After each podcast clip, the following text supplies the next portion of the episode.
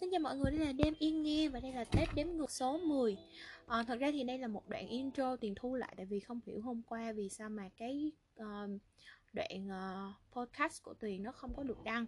Cho nên là bây giờ Tuyền phải thu lại nó một chút xíu Và uh, hy vọng là mặc dù là nó trễ tràn nhưng mà tùy muốn là cái phần đếm ngược này của mình nó nó không có thiếu ngày nào. Nên là mọi người sẽ cùng uh, chung vui với tuyền nha.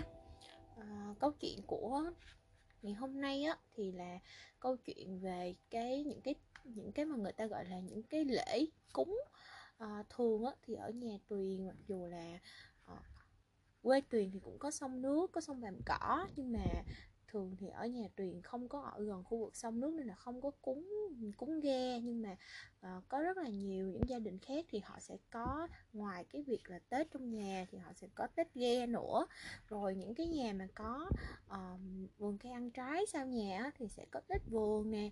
Rồi có những cái quy định như là trong mùng 1, mùng 2, mùng 3 thì không có được uh, hái chiếc cây xuống. Ờ, uh, tuyền cũng không biết vì sao. Thật ra thì tuyền cũng chưa bao giờ hỏi vì sao là không được hái trái cây xuống nhưng mà không bao giờ có không ai được phép hái vào những ngày đó hết. Mà thường là sẽ chờ khi uh, um, hình như là mùng 4 hoặc là qua rằm thì người ta mới hái cây. Um, ngoài ra thì một số nhà thì cũng sẽ có kiểu nhà gia đình chăn nuôi á thì kiểu như là uh, mình làm ăn trong khu vực lĩnh vực nào thì họ sẽ có một cái ông thần ở lĩnh vực đó và thường người ta quan niệm là cũng phải cúng họ cũng phải uh, chăm sóc cho họ trong ngày tết để họ phù hộ cho cái việc làm ăn của mình được sung túc hơn. Cho nên là thường thì thấy rất là nhiều thứ đều được cúng hết nè. Cây cỏ nè rồi vườn tược nè rồi uh, chuồng trại nếu mà chăn nuôi rồi ghe tàu đánh cá. Tất cả đều có cúng hết và người ta gọi thường gắn một cái chữ tết ở phía trước đó. Thì nó rất là vui.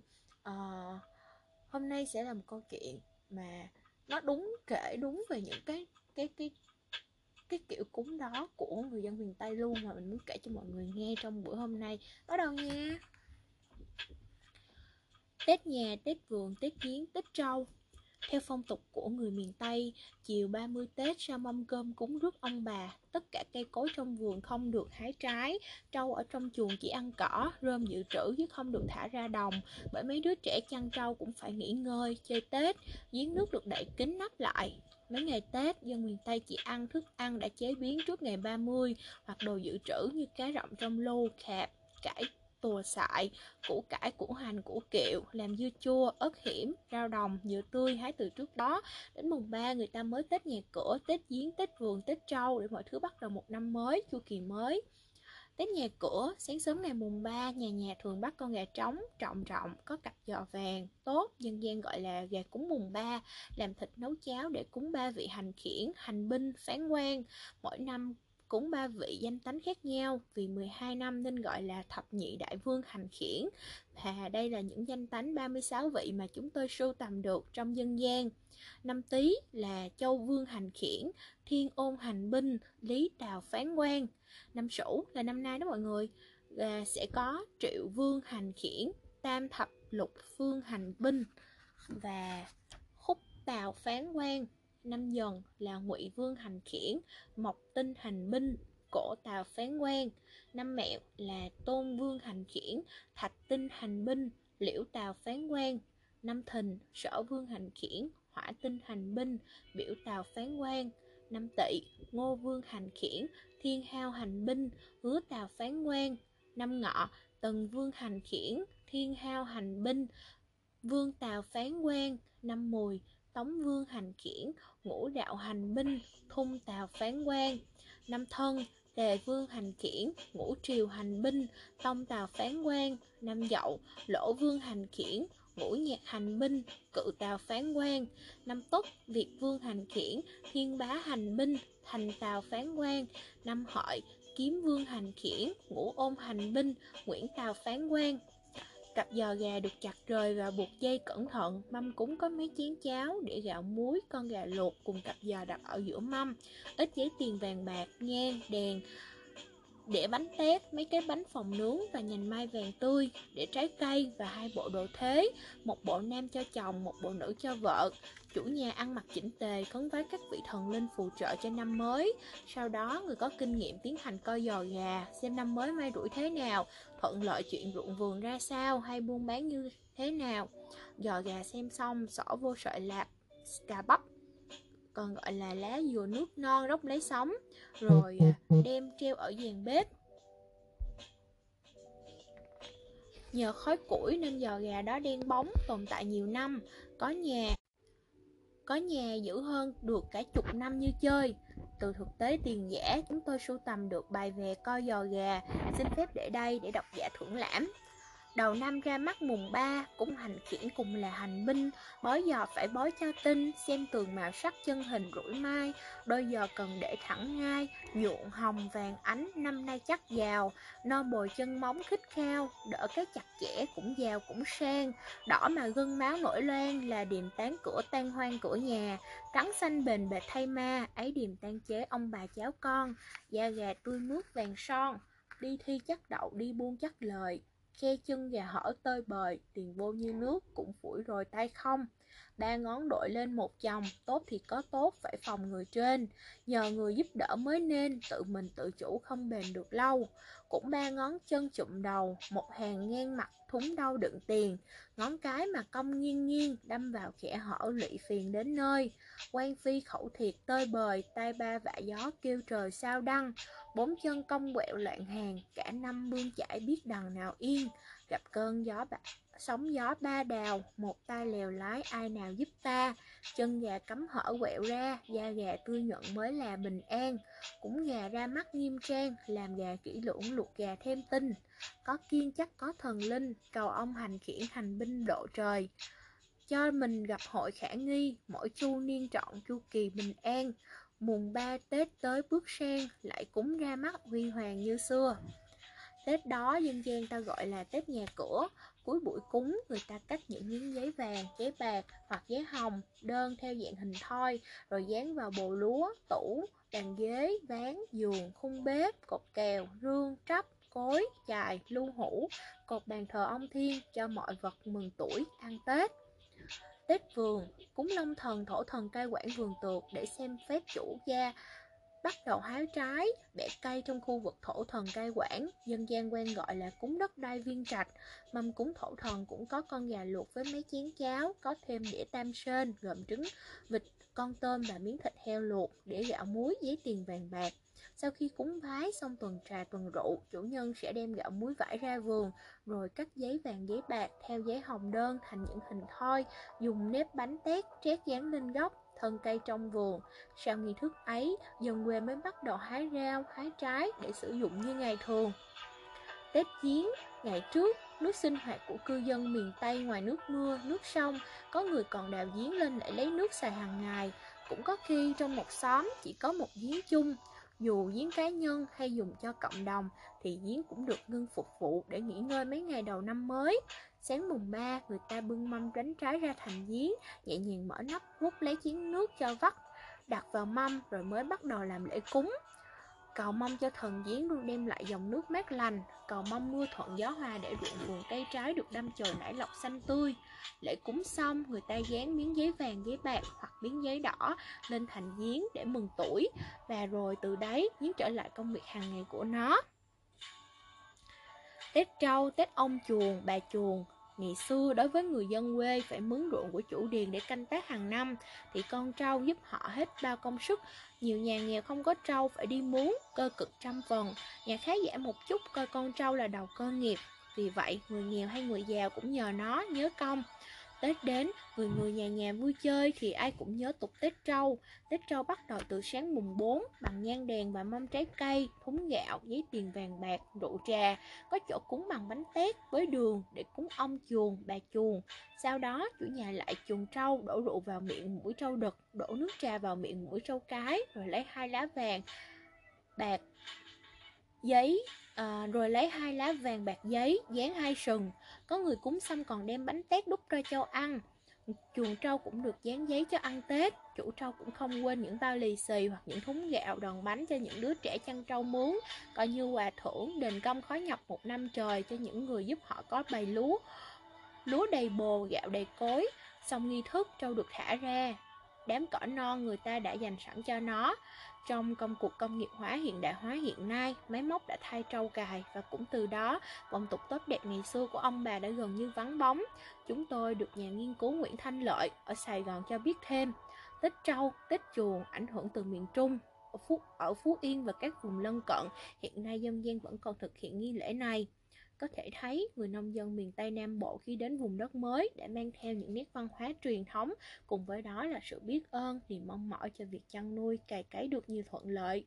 Cuộc sống ngày một ấm no, sung túc, đầy đủ. Thay vào đó, ngày mùng 3 Tết, người nhà quê vẫn tiến hành Tết ông chuồng, bà chuồng, nhưng đó là chuồng heo, chuồng gà, chuồng vịt. Mâm cũng đơn giản hơn, chỉ là đĩa bánh hoặc vài khoanh bánh tét, thắp nhang, chủ nhà khấn vái ông chuồng, bà chuồng phù hộ độ trì cho những con vật nuôi mạnh giỏi, mau lớn, sinh lời để kinh tế gia đình ổn định. Tóm lại, hình thức nghi lễ nào cũng hàm chứa cả sự biết ơn thần linh, biết ơn những đối tượng đã phù trợ con người vượt qua khó khăn, rủi ro trong đời sống.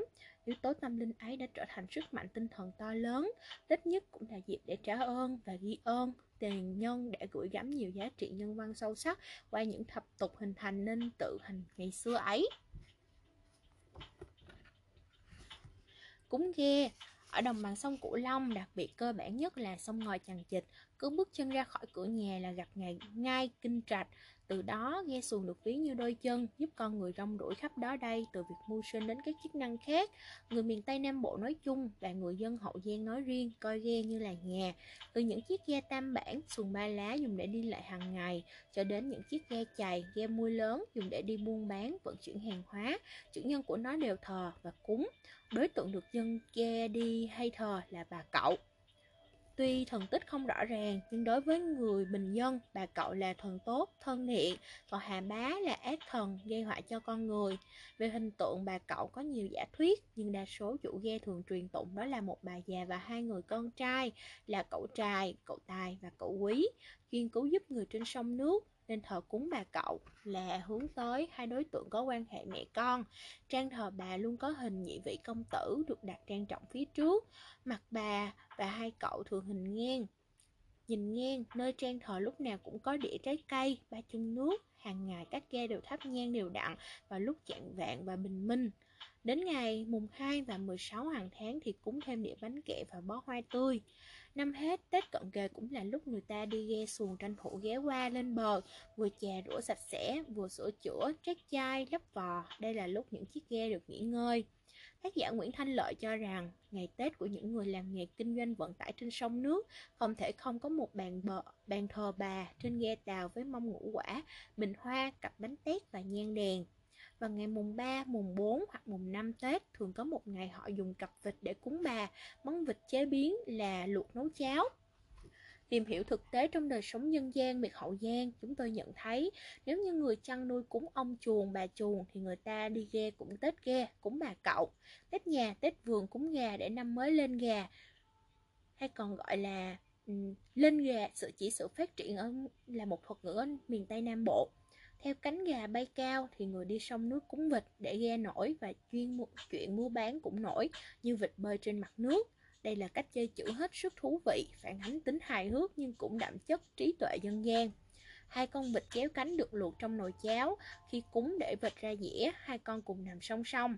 Miệng vịt có thể vắt thêm nhánh mai hoặc bông vạn thọ, bông cúc. Cạnh đó là ba chén cháo, đĩa gạo muối, giấy tiền vàng mã, chai rượu đế, bình trà mới và mấy cái chung. Có người còn thêm ba miếng trầu đã tem vôi, ba miếng cao để trong đĩa. Mâm cúng được bày ngay trên sạp lái hoặc sạp mũi ghe hoặc cũng có người để mâm cúng trên cái ghế đẩu cặp bờ sông. Buổi ghe xuồng được cúng đậu nơi sát đó. Chủ ghe van vái bà cậu phù hộ độ trì cho năm mới, mua bán được thuận buồm xuôi gió. Chuyện đi đi lại ngược xuôi được xuôi chèo mát mái. Khi cúng xong, người ta cũng dán trước mũi ghe, dán trên bánh lái, cặp chèo những miếng giấy vàng bạc cho ghe chèo ăn tết. Gạo muối được trải hết đi nuôi nhiên vịt đem lên nhà chặt ra trộn gỏi rồi chủ ghe dọn mời anh em bạn bè đi ghe hay bà con lối xóm cùng nâng những chung rượu đầu năm mới với hy vọng một sự thành công mới sẽ đến. Thật ra thì ờ, có những cái phong tục mình nghĩ là nó rất là quen thuộc và hầu hết chúng ta đều làm hoặc là đều thấy cha mẹ ông bà chúng ta làm ngày tết hết. Nhưng mà um, vì nó quá quen thuộc như vậy từ khi hồi nhỏ nên là chúng ta sẽ không có tìm hiểu là tại sao cái điều đó nó lại xảy ra và tại sao nó có những cái tuần tích như thế nào. Hy vọng là qua cái đợt ờ, đếm ngược này thì mọi người đã có thêm những cái thông tin về mùa tết để ví dụ như là các bạn uh, thấy nó thú vị thì chúng ta có thể về hỏi xem ông bà cha mẹ của mình để xem là những cái truyền thuyết dân gian truyền miệng ở ở địa phương của các bạn nó có khác nhau như thế nào đối với cái địa phương mà mình đã đọc tới trong quyển này hay không á? Thì mình nghĩ nó cũng là một điều rất là thú vị. Và chắc chắn là tết này mình sẽ làm điều đó với bà của mình. Hy vọng là mình sẽ có thêm nhiều thông tin mới để kể cho mọi người nghe nha. Còn bây giờ thì chúc mọi người ngủ ngon. Xin chào mọi người, đây là đêm yên nghe. Và đêm yên nghe đầu tiên sau Tết, yeah! Đã gặp lại mọi người rồi đây. Trong tết thì mọi người biết đấy cũng có rất là nhiều việc bận bịu với uh, gà khỏa thân với bánh tét với rất nhiều thứ nên là tụi đã không thể đồng hành cùng mọi người được. Rất là xin lỗi mọi người vấn đề này. Tuy nhiên là hôm nay tuyền đã quay trở lại rồi và hy vọng là mọi người cũng có một mùa tết thật là đầm ấm và vui vẻ cùng với gia đình của mình nha.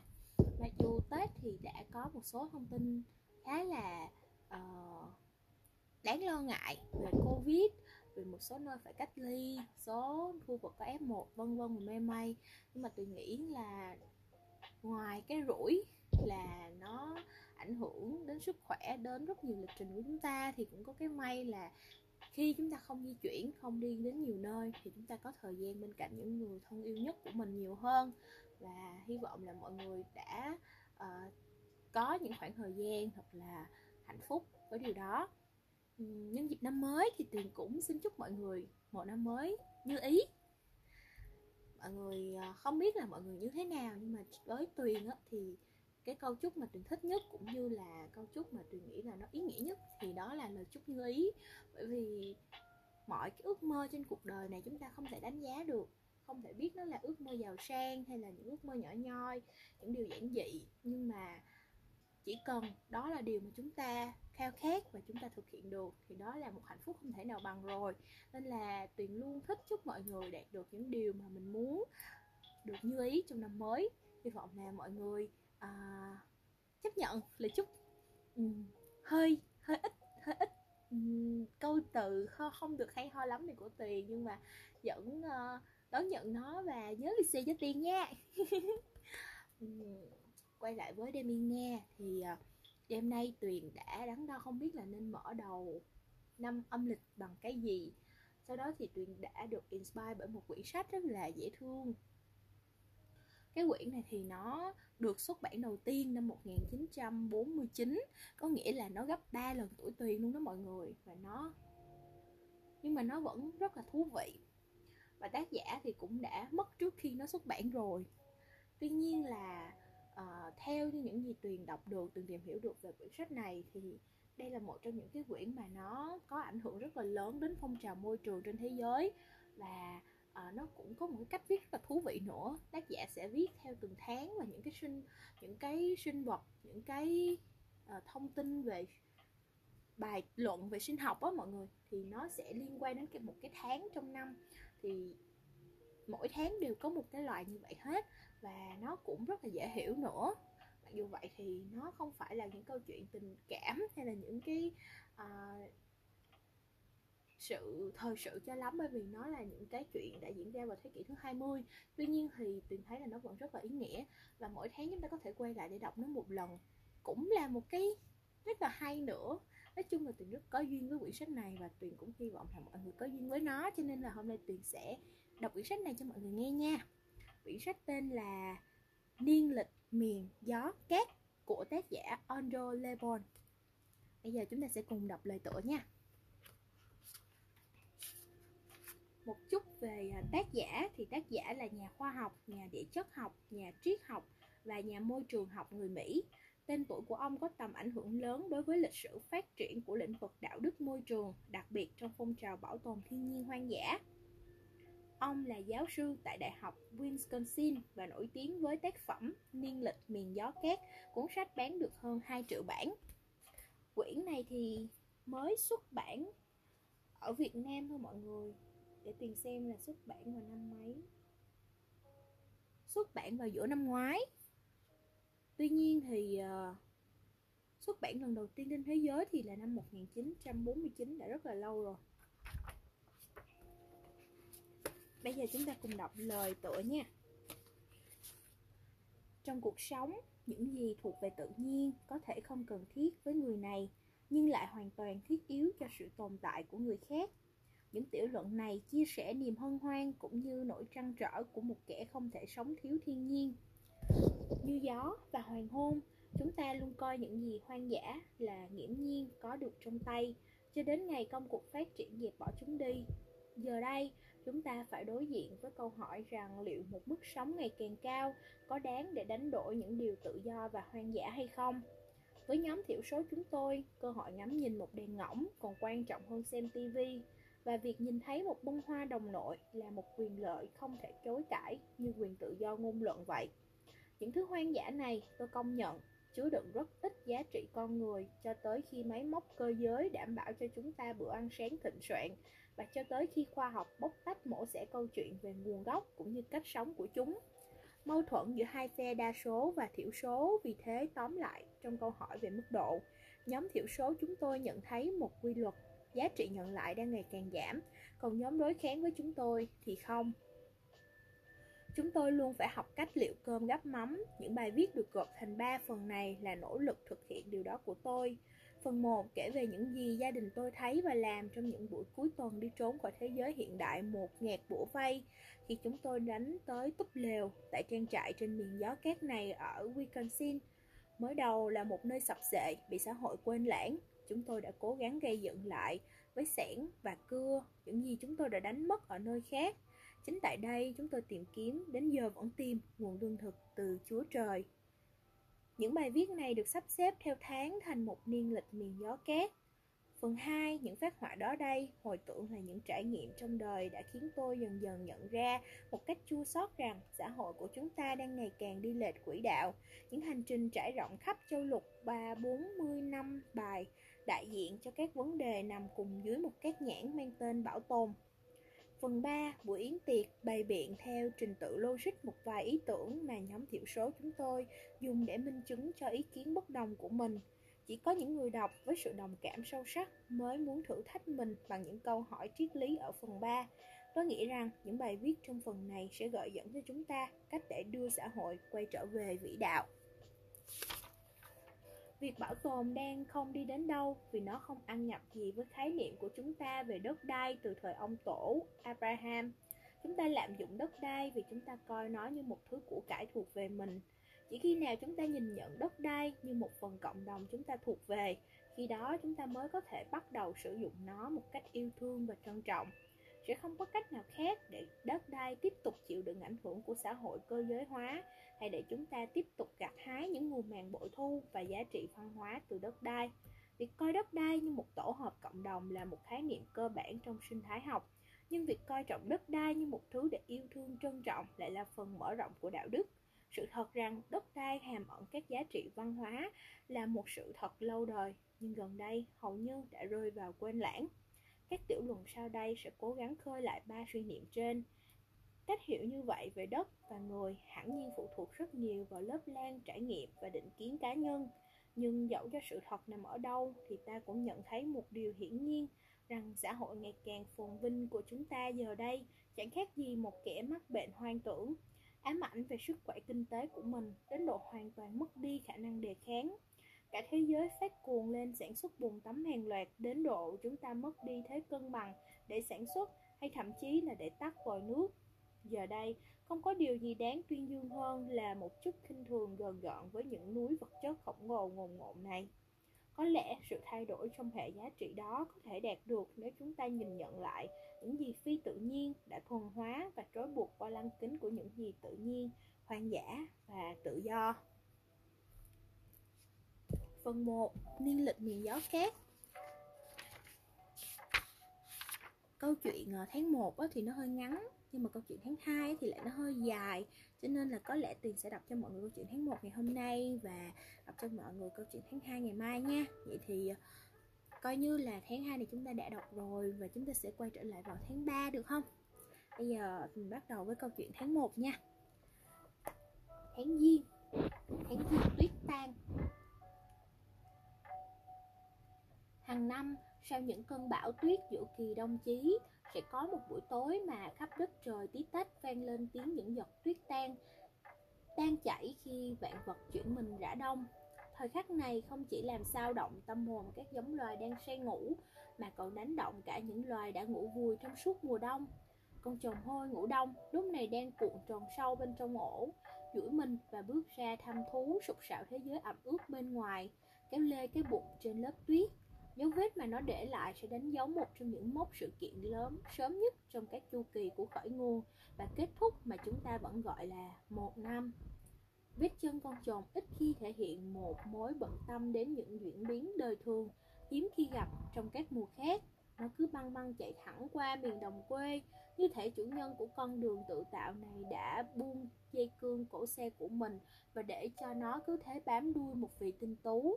Tôi lần theo dấu chân con trồn, lòng không khỏi tò mò, muốn luận ra suy tư cũng như tập tính ăn uống của con vật hay cả đích đến nếu có trong đầu của nó.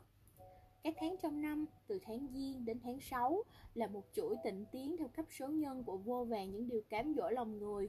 Vào tháng Giêng, ta có thể lần theo vết chân loài trồn hôi, hay tìm kiếm bầy chim bạc má, hay quan sát xem lũ hưu đang nhấm nháp những nhánh thông non nào, hay lùng xem những cái tổ chuột xạ hương mới đắp trong những cuộc thăm thú tháng giêng lãng đảng và dung dị như sương tuyết, dàn trải như cái lạnh cuối đông, chỉ thỉnh thoảng thì tâm trí ta mới sao nhãn và xa đà vào việc khác. Thời gian dư dả cho phép ta không chỉ một sở thị loài nào đã làm những gì mà còn ngẫm ngợi về lý do đằng xa của chúng.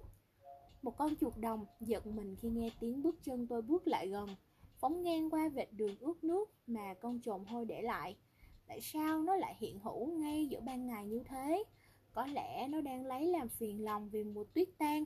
Hôm nay, mê lộ mà nó đã dày công gặm nhấm tạo lối trong đám cỏ bếp chôn vùi dưới tuyết, không còn là những đường hầm bí mật nữa, mà chỉ còn là những tuyến đường lộ thiên, phơi bày ra cho thiên hạ soi mói, chế nhạo.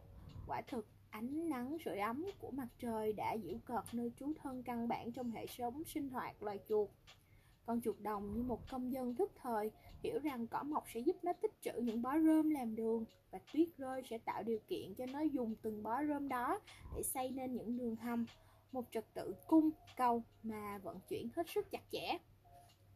Với con chuột, tuyết rơi đồng nghĩa với việc được giải thoát khỏi nhu cầu sinh tồn và nỗi sợ thường trực. Một con diều hâu chân xù đang từ trên trời xà xuống sát trước cánh đồng. Lúc này nó dừng lại có lúc lại trao luyện như một con bối cá, rồi bổ nhào xuống đồng cỏ ngập nước như một trái bom phủ lông. Nó không bay lên sau đó nữa, nhưng tôi dám chắc rằng nó đã bắt được mồi. Và giờ thì đang xé thịt một kỹ sư chuột đồng nào đó, không đủ kiên nhẫn để đợi trời tối trước khi mò ra xem xét những chỗ sập lở trong cái thế giới ngăn nắp mà mình tạo ra.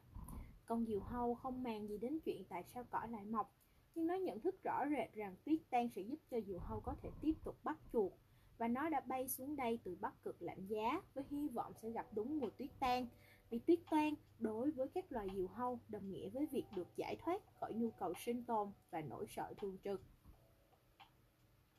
Vết chân con trồn đã dẫn vào trong khu rừng, cắt ngang một trảng rừng thưa nơi những con thỏ đã kịp để lại vết chân của mình, cùng những vệt nước tiểu lấm tấm hồng trên nền tuyết trắng những mầm cây sồi mới nhú chào đón mùa tuyết tan bằng những chồi non vừa tô vẽ.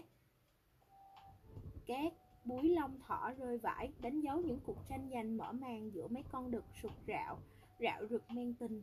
Đi đâu hơn nữa, tôi tìm thấy một vũng máu nhỏ, miền xung quanh là vòng cung sải cánh của loài cú.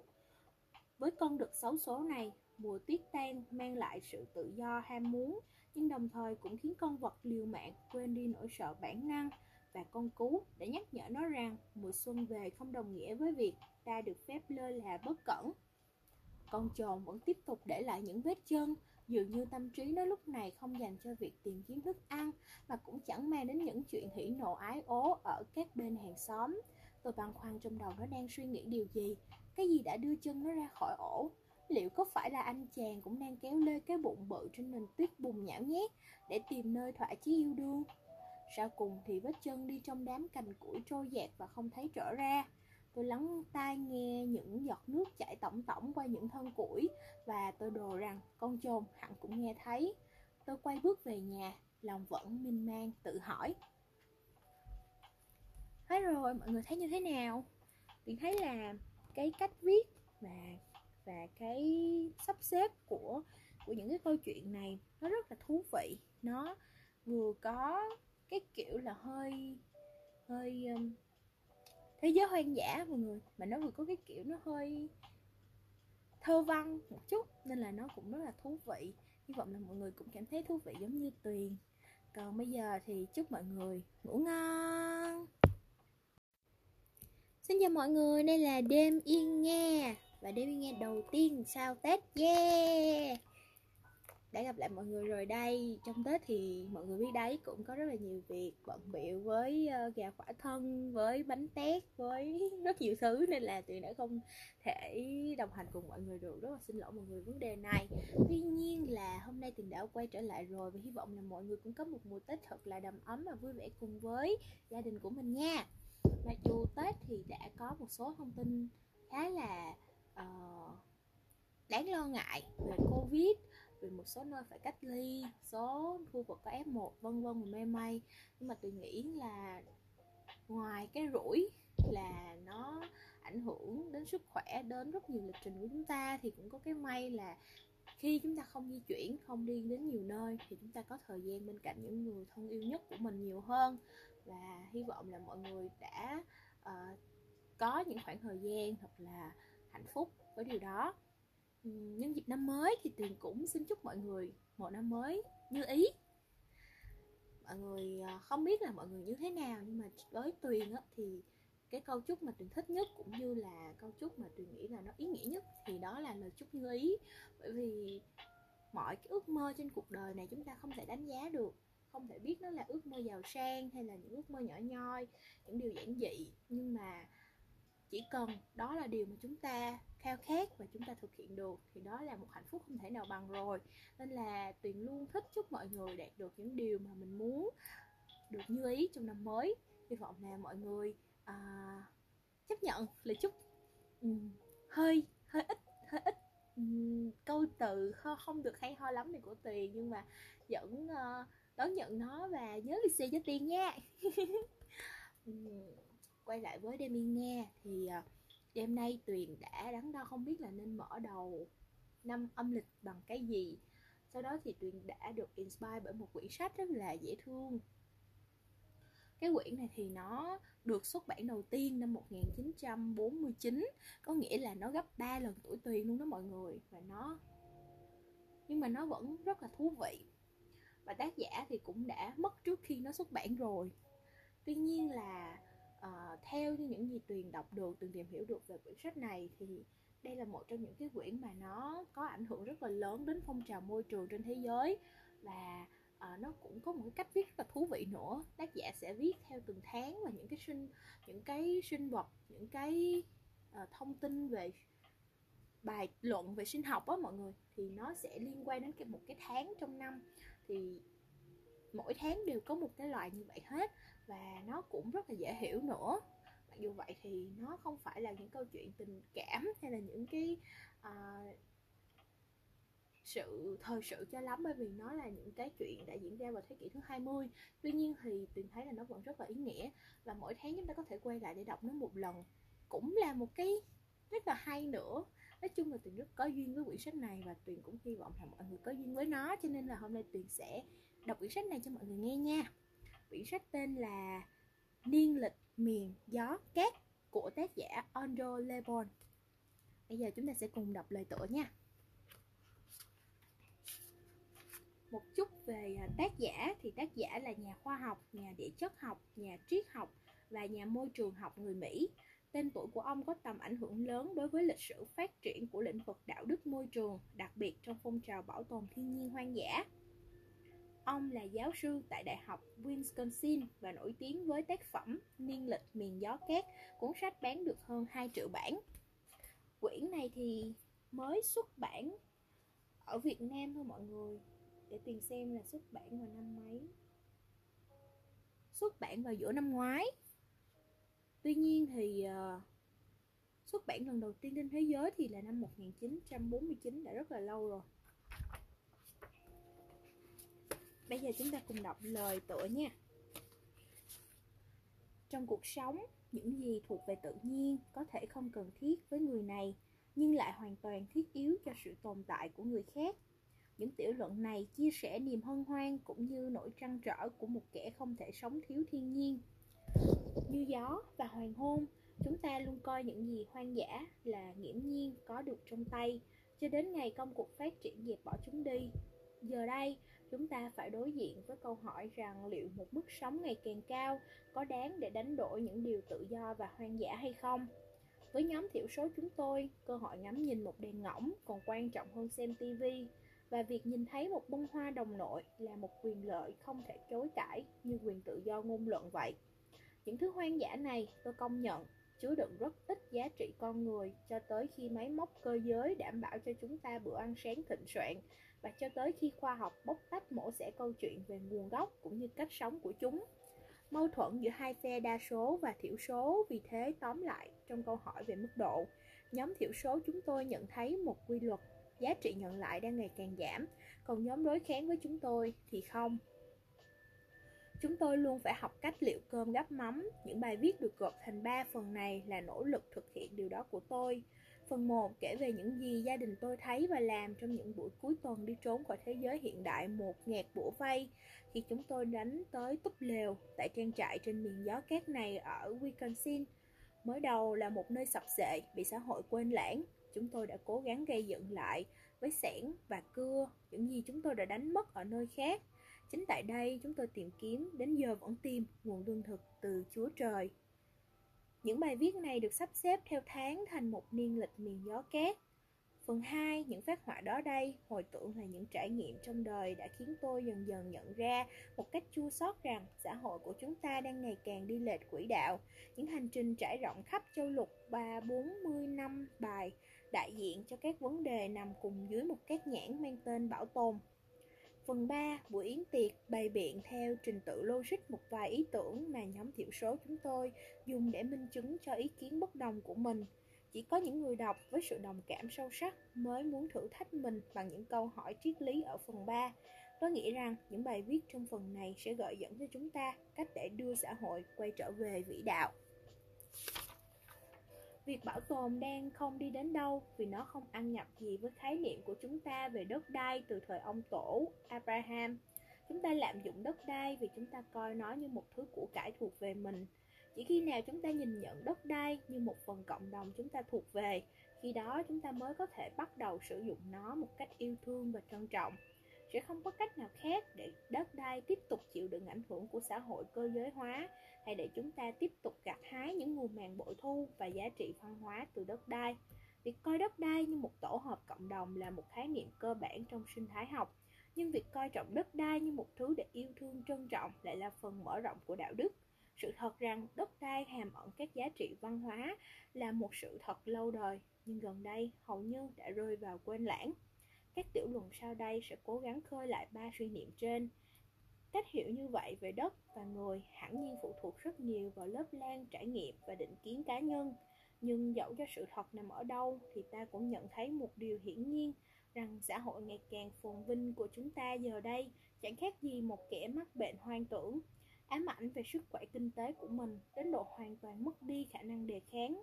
Cả thế giới phát cuồng lên sản xuất bùn tắm hàng loạt đến độ chúng ta mất đi thế cân bằng để sản xuất hay thậm chí là để tắt vòi nước. Giờ đây, không có điều gì đáng tuyên dương hơn là một chút khinh thường gần gọn với những núi vật chất khổng lồ ngồn ngộn này. Có lẽ sự thay đổi trong hệ giá trị đó có thể đạt được nếu chúng ta nhìn nhận lại những gì phi tự nhiên đã thuần hóa và trói buộc qua lăng kính của những gì tự nhiên, hoang dã và tự do. Phần 1 Niên lịch miền gió cát Câu chuyện ờ, tháng 1 thì nó hơi ngắn Nhưng mà câu chuyện tháng 2 thì lại nó hơi dài. Cho nên là có lẽ Tuyền sẽ đọc cho mọi người câu chuyện tháng 1 ngày hôm nay Và đọc cho mọi người câu chuyện tháng 2 ngày mai nha. Vậy thì ờ, coi như là tháng 2 này chúng ta đã đọc rồi Và chúng ta sẽ quay trở lại vào tháng 3 được không? Bây giờ mình bắt đầu với câu chuyện tháng 1 nha. Tháng Giêng Tháng Giêng tuyết tan. Hàng năm, sau những cơn bão tuyết giữa kỳ đông chí, sẽ có một buổi tối mà khắp đất trời tí tách vang lên tiếng những giọt tuyết tan, tan chảy khi vạn vật chuyển mình rã đông. Thời khắc này không chỉ làm sao động tâm hồn các giống loài đang say ngủ, mà còn đánh động cả những loài đã ngủ vùi trong suốt mùa đông. Con chồng hôi ngủ đông lúc này đang cuộn tròn sâu bên trong ổ, duỗi mình và bước ra thăm thú sục sạo thế giới ẩm ướt bên ngoài, kéo lê cái bụng trên lớp tuyết Dấu vết mà nó để lại sẽ đánh dấu một trong những mốc sự kiện lớn sớm nhất trong các chu kỳ của khởi nguồn và kết thúc mà chúng ta vẫn gọi là một năm.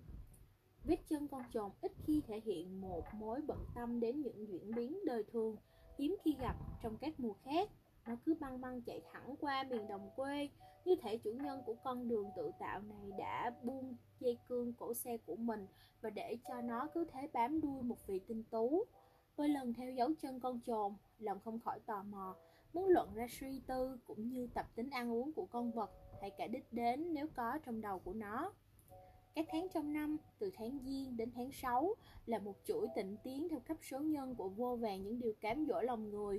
Vào tháng Giêng, ta có thể lần theo vết chân loài trồn hôi, hay tìm kiếm bầy chim bạc má, hay quan sát xem lũ hưu đang nhấm nháp những nhánh thông non nào, hay lùng xem những cái tổ chuột xạ hương mới đắp trong những cuộc thăm thú tháng giêng lãng đảng và dung dị như sương tuyết, dàn trải như cái lạnh cuối đông, chỉ thỉnh thoảng thì tâm trí ta mới sao nhãn và xa đà vào việc khác.